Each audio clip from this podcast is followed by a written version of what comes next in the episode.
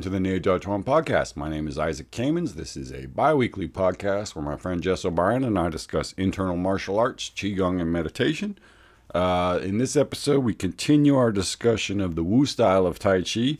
Uh, we look at. Uh, we look at Bruce Frantzis's Power of Internal Martial Arts for his version of Wu Jian Chuan's uh, history and his uh, connection to the Yang family. Um, in the extended episode, we discuss uh, large and small frames in great detail, and then also uh, go into our own little bit of history of training um, with Bruce in the Wu style. Then we move over to the Tai Chi classics. Uh, we look at the phrase uh, stand like a scale, balance like a wheel. Uh, we get into a big, long discussion of uh, double weightedness, which is a pretty complicated concept in Tai Chi, uh, as well as the concept of empty and full. And then we get into a longer discussion about um, the training in different styles and uh, different schools of Tai Chi and the similarities and the differences, etc. All right, hope you enjoy the episode. Thanks for listening. Thanks for all your support, and take care of yourselves. In today's episode, we're going to continue our look at Wu style Taiji Chuan and the various uh, folks that have been involved in it over the years, especially Chuan Yu, the founder, and Wu Jian Chuan, the popularizer of the style. So I thought I'd start with a piece from The Power of Internal Martial Arts by BK Frantzis, where he talks about the history um, as he heard it. So during the time that Yang Luchan taught the Emperor's Guards, he had three top students. And this is something we've heard a couple times, right? There's always these three top students who uh, represent different powers of Tai Chi, and each story is slightly different. Right. There's the hard, the soft, and the chain. Pretty much, yeah. yeah. But everyone has their little take on it. So yes, he here says uh, Wang Chun was the most proficient with hard energy. Ling Shan, the best at using soft energy. And Chuan Yu, the most adept at transforming energy, the highest level of Tai Chi. After right. the fall of yeah, sorry. It sounds like those first two guys didn't really go on to teach afterwards. Like that, they just kind of faded away. They weren't, you know, right.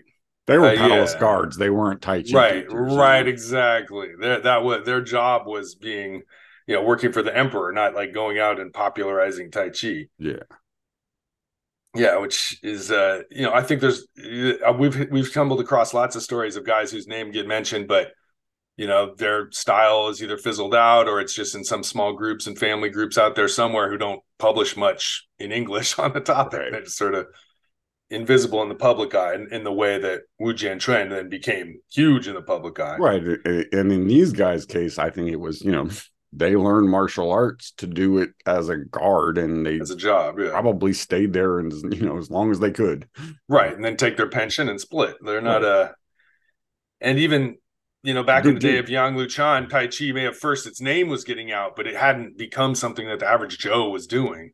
Right. Till much later. But yeah, there's the three different guys. There's and uh from there he says that uh after the fall of the Manchu Qing dynasty, uh young student Chuan Yu's family changed their Manchurian name to the Chinese name of Wu to be more politically in tune with the times. Chuan Yu's method of Tai Chi is still taught in Beijing, although not very widely, as he was primarily a working rather than a teaching martial artist. Um, so that like there, as you said, Chuan Yu himself was more of a palace guard than a popularizer. It was his son that went out and did a lot of the teaching. Yeah. And same with Yang Luchan, the founder, right? Exactly right. It's the second generation, third generation that takes it out of the palace, if you will. Right, right. He says here, Chuan Yu passed all his knowledge onto his son Wu Jianchuan, who also learned from Yang Luchan's son Ban Ho, teacher of many of the better Tai Chi fighters to emerge in the early part of the 20th century. So just thinking about that, there's there's the founder of Tai Chi, Yang Luchan. Ch- Chuan Yu is sometimes presented as his kind of right hand man. They're kind of like buds, like they're the main guys. And then the son of Yang Luchan and the son of Chuan Yu then be also collaborate. Mm-hmm. Right. I remember last time we talked about that the he, he couldn't Yang Luchan couldn't make Chuan Yu a disciple because ah. he would have put him on the equal footing with the emperor, which was right. not, you know, okay. So he had to it had to be his son who took him on as a disciple, Mm, right? Right. Yeah, interesting. Yeah, so there's a lot of connections there. And, and once again, the name Banho comes up. Yang Banho, he's the toughest, the most fightingest of the early Tai Chi generation. Yeah, And here again, he says the the early Tai Chi fighters were were trained by Banho. So the son of Chen Yu is uh, Wu Jianchuan. Wu Jianchuan taught along with the Yang family members at their association in Beijing. Before both he and Yang Chengfu left Beijing to spread Tai Chi to Shanghai and southern China. Um, so that's interesting. It sounds like, so in Beijing. So Wu Jianchuan grows up in Beijing with alongside the Yang family members and is is a teacher at their school. yeah, they had a school together for a short time. Hmm. Would- And so that's that early Wu style that's that's founded in Beijing. And then uh so then they both around the same time period start heading out to uh, Shanghai and southern China. Um and I I forget where I read it. It was a story of like there was this feeling that Wu Jianchuan was going out and like teaching and establishing a school and then like Yang Cheng Chengfu was moving in right behind him and maybe like riding off of his efforts, then Yang Cheng Chengfu was showing up and scooping up all kinds of students because Wu had already gotten it going. I, I, I could have sworn that was a James Wing Wu story. It but I- happened, yeah. but you know, it it sounded like at that point the schools were sort of branding themselves separately. So yeah, clearly they're starting to split. Um, Wu, however, was almost 20 years older than Yang Chengfu and more immersed in the martial way of the old Yang style. That's interesting. Um, so Wu Jianchuan is quite a bit older than than Yang Chengfu, although I think Yang Chengfu dies fairly young. So maybe the sense is that they pass away in somewhere in the same era in the 30s, I think. So um there I think of them as being the same time period, but they aren't necessarily, you know, Well, they, like I mean, they quite a bit were older. they were contemporaries and Right. they were teaching at the same time, but that doesn't, you know, but Yang Chengfu's more the student, and Yang and Wu Jianchuan's more the teacher. well, Wu was more the age of Yang's uncle or you know, Yeah. older brother, not you know, kind of thing. Well, that's kind of interesting because like Yang Banho is kind of the badass of the previous generation, but then the next generation, Wu Jianchuan, is kind of more the the uh enforcer. So it switches sides kind of at that point. Well, I think, but the, yeah, see, I don't think there were sides yet. Mm, I mean, there wasn't Yang and Wu styles yet. There was, you know, different guys doing stuff that they well, in. Beijing, Wu Jianchuan's teaching a class, and Yang Chengfu's a teenager in that class, probably. Yeah, but he wasn't Wu wasn't calling what he did Wu style Tai Right. Chi at that point. He was Mm. calling what he did, you know. Pretty much Tai Chi, John's probably. martial art. Yeah. Yeah, I mean, he was just probably calling it Tai Chi, and everybody knew that man. That lineage came from Yang Luchan. There hadn't been. It's just like with Bagua, there hadn't been a split Right. yet. You know. Yeah, it's interesting to compare it to Bagua because it's kind of happening in the same time frame. Like the founders of both the martial arts were guys in Beijing who worked for the emperor who died in the late 1800s. And then their schools come out of that and go through that process of differentiating, schools splitting apart. Bagua probably splits apart sooner because it's not like a family style the Yeah. way Yang is. Yang, you know, Yang stays together longer perhaps, but well, yeah, yeah, they go through I the think, process. I think one of the things that makes Bagua unique is that Mm. from Dong the Hai Chuan didn't have a son. From yeah from the beginning it wasn't about a hereditary Mhm. thing it was about a He's you a eunuch. He can't have yeah a son. right so with Which is with- odd. Do you know any other martial arts that are made by eunuchs? I don't know. I'm Oh. sure we must have talked about it then, but but that but you know but that's kind of where with with the with tai chi you, you had you know it was in a sense it was the same thing because you you ha- you eventually get to a hereditary line but initially it was this it was the you know it was the military thing of Right. he's, he's a guard you know he's teaching a bunch of guards so he probably had who knows hundreds of students in while he was employed as a guard you know a, a palace guard or whatever and then yeah. You know th- so each one of those guys who potentially could have gone off and started his own style of tai chi but i think the vast majority of them didn't and you know Mhm. wu was one of the few that did and so it like you know, eventually that just they're like, well, we do it slightly different. Why don't we give it a different name so people stop thinking that we're doing the same thing? You know. So right, and you got to try to, well, you know, it's your mean, money in your pocket, not in the other guy's pocket. Right, but I mean, it happens now with companies all the time. Hell yeah, you know, um, it's like, well, martial arts the same way. Yeah. All right, so next sense. On many occasions, both Wu and Yang Cheng Fu did their Tai Chi forms together in demonstrations. And it has often been said that Wu sharpened Yang Cheng Fu's skills at push hands when they were together in Shanghai. so it sounds like they're still rolling together quite a bit. Like they're they're on the same stage demoing. That's pretty cool. And then showing tight uh, push hands together. So it sounds like Wu is the superior uh, push hand skill there. Well, again, it goes back to being, you know, 20 years older. Right. So now he says that Wu Jian Chuan became more involved with the small movement side of Tai Chi rather than the large and medium movement method of Yang Cheng Fu. The four movements Wu himself taught are basically the same as the modern Yang Cheng Fu form, as both of them collaborated. However, because the form is a small movement style, its movements are more compact. And because it derived from the old Yang style, it holds much of the old knowledge of fighting applications, with a strong stress on throwing techniques. Editor's note the author learned this method from his teacher Liu Hongzhi, who lived and studied with Wu Jianchuan. Right. So that's basically saying, you know, that they are. Uh, when he says they're the same form, it's it's the same sequence of movements, right? Right. I mean, you look at right. The, Peng goes first, grasp yeah. the bird's tail. Right. If you look at the list, you know, if you take two like written lists of the movements, they're going to basically be the same. You know, same order. It, yeah the, the way you do them is a little different, but like, yeah, exactly. You can you can you know if you do one, uh, you know if you know a yang long form, it's not going to take you long very long to plug in the movements of the Wu and vice right. versa, right? You can follow like, a Wu class pretty well and keep up. Yeah, because you can go okay. Well, you know, it's it's like learning. I don't know. It's like learning an alphabet or something. It's cursive and regular, maybe. there you go. Yeah. They're in the same order, but they look a little odd. Mm-hmm. And so the, this begins that discussion. Well, we've talked about it quite a few times of the small versus large frames and so on.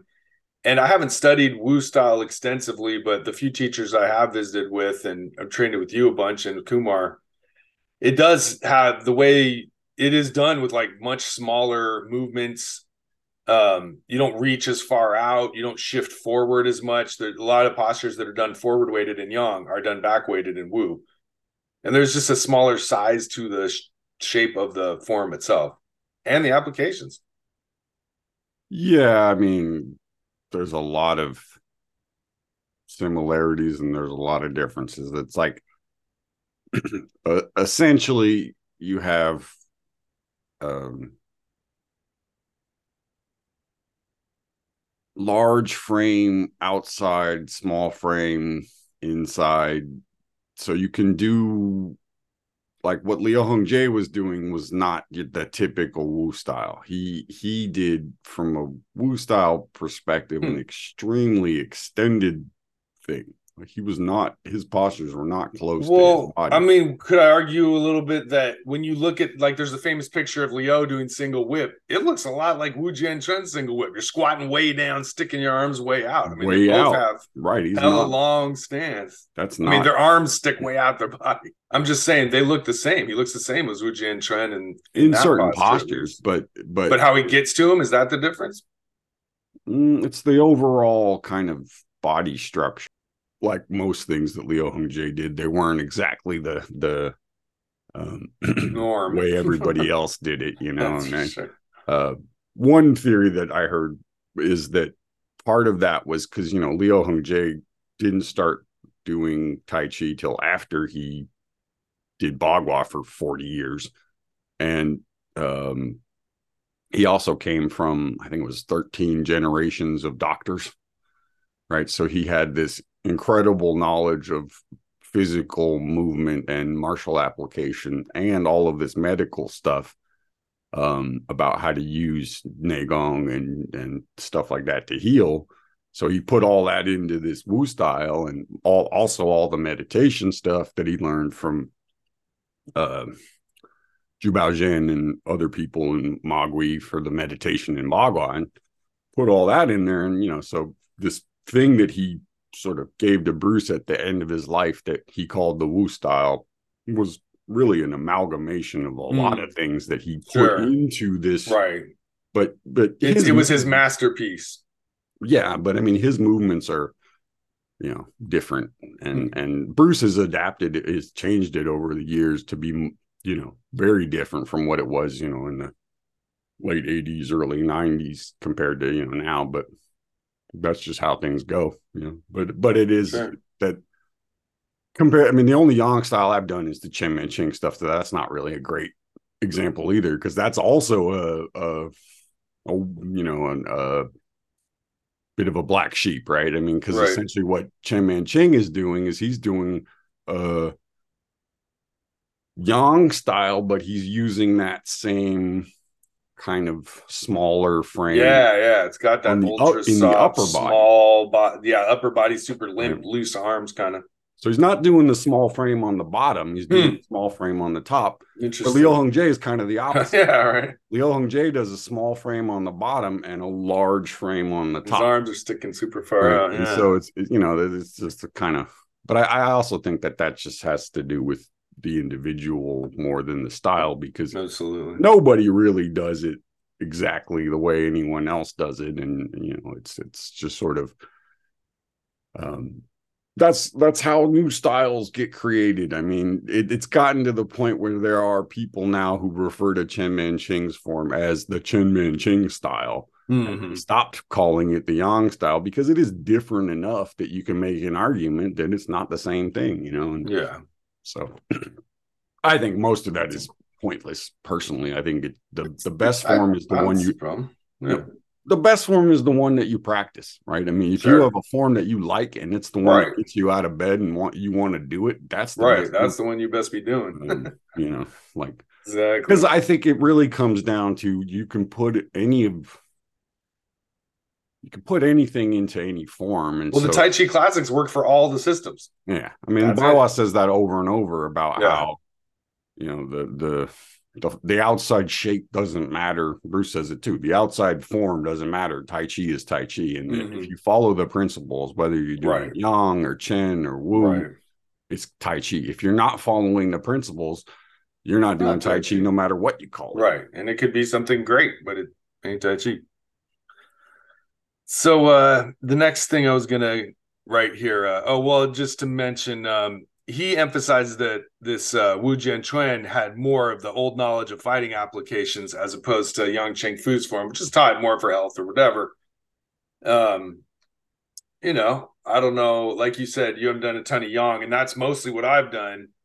And some of none of the teachers I trained with were knowledgeable about fighting very much so I guess the most applications I have done would be with like you and Kumar. I think in terms of. I mean, I, yeah, I don't uh, know. I I think some of that is that the Wu style didn't spread as far in some ways, so hmm. that the part right. it was easier to keep it intact. Right, like hippies in America is, were primarily doing Yang style, and that's that's how I first ran across it. Right, right. I mean, that's just the big, most yeah. of what there is. I'm thinking of one where like you were supposed to push the person, but you didn't just get to push them. You had two people holding your knees and someone else on your tailbone to like make sure you were sure doing it the right of, yeah, way. I mean, you know, he always loves to do that because like, well, and I think it's genius. Like, it's really important to have someone physically help you find the right position. You know, feedback mechanism. Feedback, yes, that's but, and that's but, the genius but, of fighting applications. Well, that's what I was just going to say is you can get you can do it two ways. Well, I guess you can do it three ways. You can do it with, you know, the form itself, which is probably the least effective. You can do it mm. with an app the form and an application. That's pretty good. And then you can do it the form, the application, and then doing trying to do the application with somebody making it so you have to do the application correctly, right? right? So a, a good example is say you're doing a you know uh, a pung to rollback kind of thing, right? That when you're just doing it as a, a technique, you're not really going to be paying attention to whether or not your knees are collapsing because you're going to be mm-hmm. worried about getting hit in the face. Right. If somebody's got their hand on your knee, and then you try to block somebody's punch, you're going to notice, oh, my knee is actually collapsing when I do this technique. Mm. I mean, so again, it's just about feedback, but I think it is really why, you know, his method of teaching, if you do it right, it it, it is very effective. I mean, Mhm. it's not quick. It doesn't go by fast, but you you get how to do a martial art safely is really the the the thing of it that um how to apply the Neigong into martial arts so you can use the Neigong in a pinch, not just when you're going slow, right? Or when you have, you know, somebody throwing a fake ass punch at you and you can stop and they're not going to clobber you, you know. Right. That's not fighting. That's, No, that's you know, practice. but but the application part of it i mean a big part of that is it's a it's a feedback mechanism and it's a muscle memory thing right like you, Yeah. you do even if you don't do tai chi as a martial art like you're not trying to go and you know beat up king kong knowing what the context of the movement is in terms of application is just a good memory uh you know tool right? Like it, it's a good way of memorizing what it is you're trying to do where your hands are supposed to be where your body is supposed to be and all this. So like you know i mean again depends on what your teacher's interests are. I mean when i was te- right, when i was learning from bruce his interest was primarily still martial arts. So right, we were getting thumped around in the Tai Chi class. There wasn't a lot of this, you know, sitting around talking about, you know, energy flows and all that. I mean, there was some of that, but you know, that was Yeah. only to make you better at doing the martial stuff. It wasn't Yeah. to to I mean, his classes, the mix has maybe changed, but there's always physical mechanics, energy work, two person training, forms like fighting, the other, you know, every, there's- and a yeah, little I mean- meditation. There's always some of everything in the process of his teaching, there's three nice. I like it though. there's sort of I just always think of it as a pyramid, right? There's martial arts, meditation, and let's call Energy. it fitness or health, right? Hmm. So all Tai Chi, all martial arts use two, one or two or three of those, right? I mean, so right. Which most- one's the base? Yeah. most, you know, modern martial arts are health and recreation first, martial arts second, and maybe a little bit of spiritual meditation stuff third. Um, and like when I started with Bruce, that was the order of things. It was like you, you know, you did the martial arts was your primary practice, and qigong and meditation were to make you better at the primary one, right? Then the thing somewhere in the mid 90s it, it rotated and it became, you know, okay, now health is the main practice. So, you know, having a healthy body, being good at Neigong is the main thing, right? Martial arts are a way of testing that thing. And then meditation is a side thing if you choose to go down that path. And then recently, Right. it's clicked again. And now, you know, meditation and spirituality is the focus, and, Right. you know, health is the secondary thing. And then, oh, by the way, this can also be used as a martial art which you know Right. that's just a function of people you know getting Yeah. older and having different interests you know Absolutely. It's a natural progression, I, I think. And Tai Chi's un- uniquely able to supply that more than a lot of martial arts, I'd say. yeah well i mean to me that's the the cool thing about the internal martial arts is they don't you know they don't it's not written in stone which one of the way that those three things go you can Right. You can adjust it as mm-hmm. needed. and that really you learn, accounts yeah. for a lot of the differences in how people do things i mean if you're more interested in health it's very different training than if you're doing it for martial arts or for meditation so Yeah. Yeah. So you get a little bit of everything. All right. Well, on to the Tai Chi Lun. all right let's do it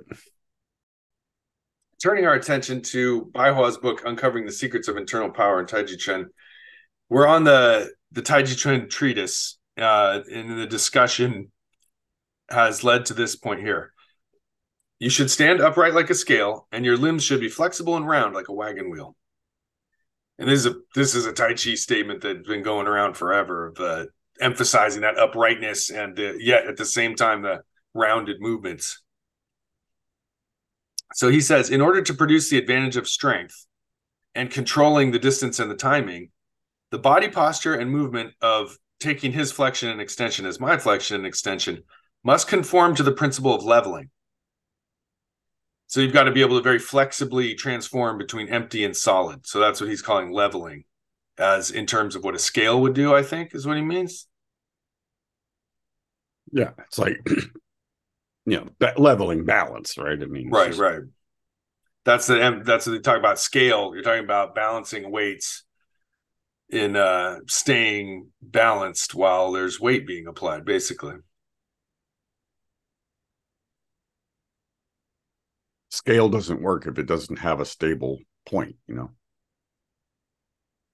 Right. So you're going to get an advantage by using this this leveling concept. So he says when the opponent attacks, I correspondingly start partially sink my strength, not going against the opponent's strength. If I resisted the force, then that would be a double weighted situation. And then the way of strength would stagnate and come to a halt. So basically, he's saying you'd you'd clash if you resisted their attack, and you'd use both your feet kind of to push against it. Whereas he prefers when opponent attack, I sink my weight a little bit and let the opponent's strength sort of get its way and take advantage of that somehow. Uh, yeah. I mean, basically, it's it's you don't resist their force, you sink it, and that creates a jing, right? So previously he talked about how internal force needs a stimuli, right? Like I can't use my internal power if nothing pushes on me, basically, right? It, there needs to be something from the outside coming in to give me something to work against, right? Right. I can use my own strength to go out, but I can't, you know, there, there has to be some stimuli to me to use my internal strength, right? So, yeah if you meet that thing that's coming at you with equal and strength, you just have what's called a double weighted situation. Even if you're only meeting it with one hand, it's the it's the fact that but the double weight in this in this context is two opponents okay yeah smashing into each other. not two right? feet but two different people yeah so he says that every time i see people who've been practicing for many years but still can't use softening most of them expose their weakness and are controlled by others. It is because they have not realized they have committed the fault of double weight. Yeah. Well, there you go. They, they, don't realize they're pushing when they're pushing, is what hmm. he's saying. So it's sort of unconscious tension and strength that you're using rather than relying on shifting your weight and letting the opponent's force sort of pass you by so you can set them up. Yeah, and this use is their force, use their extension as your extension. This is the Li versus Jing thing, right? The external strength versus internal strength. You're not trying to use your external strength, you're trying to use your internal strength. So And to you, do that, you can't clash. Right. You need that you need their energy essentially to enter your body a little bit. And that's the that's the part about he says partial sinking, right? because I don't want to let you all the way in. I don't want my arm to collapse and my body to mm-hmm. sink and f- collapse and fold. I just want to go down a little bit to kind of take that pressure into my legs instead of my upper body. So the next thing he says is the prerequisite for action is balance. If there's no balance, there's no basis for stable activity. However, balance and activity are contradictory. If you don't take initiative to disrupt the balance, you can't move on your own. For example, when we walk, we have to sway. So you can't you you have to break your balance in order to move through space. Yeah. He says the center of gravity and the jing of stepping are on different legs. This phenomenon is called partial sinking. There is solidity in void, there is void in solidity. So he's making that point like you need balance, but you also have to be able to take initiative and disrupt the balance so that you can move through space and like not just be stuck in one spot. It's like one of your legs has the center of gravity and holds it in space. The other leg is the expressing the outward force or outward movement of stepping. So one leg does the stepping, the other does the rooting. Both don't root at the same time, is my impression of what he's saying here. So the first part where he says the um the prerequisite for action is balance, right? Basically that in order to move, you have to be stable, right? Because otherwise mm. you're gonna plump, you're gonna fall right. over, right? You're imbalance. So um you know, basically the idea that when we walk normally, we kind of lumber, we fall essentially because we don't have something else pushing us along, right? Mm. So the only thing sort of throw yourself off Yeah. balance and land.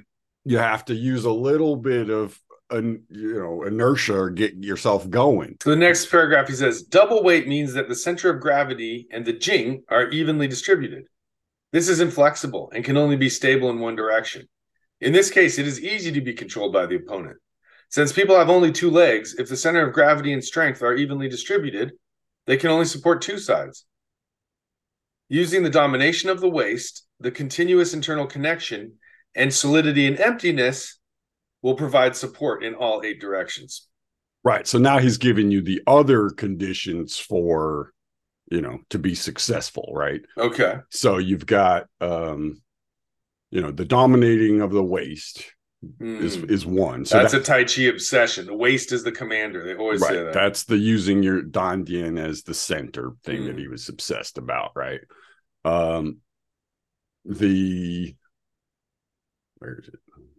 Continuous Uh, internal connection. Conti- yeah, conti- oh, this is my favorite, right? Continuous internal connection. It's the phrase Jiejie Guanchuan. This is the string of nine pearls. Hmm, right, okay. right, right, But the the word string and the word nine right. aren't in As the, we've discussed, aren't in the phrase. It- So but for uh, some reason in English it is that phrase. so I I've taken to using the phrase coordinated body movement, Hmm. right? All right, so that's that's the Jiejie Guanchuan. That's the internal connection, and then the last one is this ability to and go empty and full. Right, so that's that's that once you have a connection, right, a, a strong, solid connection, that you can instantaneously move it from one side to the other, and that there isn't a break. The one thing that you can't do is evenly distribute both, Right. you know, everything into into both sides equally. Then you become a statue. You need I mean- to continuously be in a state of change, basically. From empty to full and full to empty. You you never stop. Right. What happens to the scale when it has even weight on both sides? Hmm. It stops moving, right? True. So, in, in a sense, what you're always trying to achieve in this is a, a, a, a com, uh, the phrase I like is continuous motion, constant stability. Mhm. It's always moving, but but it's always constant, right? And, Yeah. and, and that's where things like walking are are kind of the main Mhm. Practice for that. absolutely. Um, no, it's huge. So uh he sort of we moved back to the next uh piece in the Taiji Chuan Lun, which which recalls what we're just talking about here. Um he says some people work very hard and practice Taiji Chuan for several years in accordance with the requirements.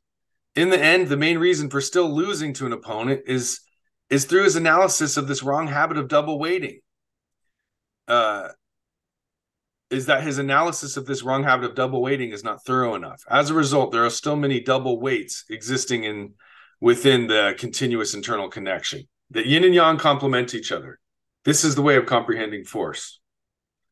To avoid this kind of mistake, we must understand that yin and yang assist each other. Although the concepts of yin and yang are relative, they are also mutually assisting. They rely on mutual support. It is not it will not make sense if lacking or adding any aspect. Each part of the continuous internal connection in the body should be carefully analyzed, permuted, and combined according to the above mentioned concept of yin and yang assisting each other. It is necessary to understand that the clearer the division of yin and yang, the more naturally the yin and yang will be assisted, and the more effective it will be.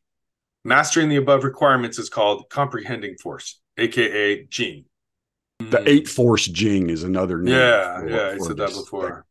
Thing. And it's All right. that just continuously looking at what you're doing from a perspective of like, did I get it all? Did I feel my foot when I did that? push? Yeah. Did I all just the kind of- different pearls on the string have to be carefully analyzed and comprehended and yet they're all connected and unified as one all right let's uh finish it up next time Okay, man. Talk to you soon. Hey, folks. Uh, thanks for listening. Hope you enjoyed the episode. Uh, just a reminder go over to our Patreon to hear the extended episode as well as a bonus episode. Uh, we also have interviews up there as well as exclusive content. All right. Thanks for listening. Thanks for your support. Take care of yourselves and be well.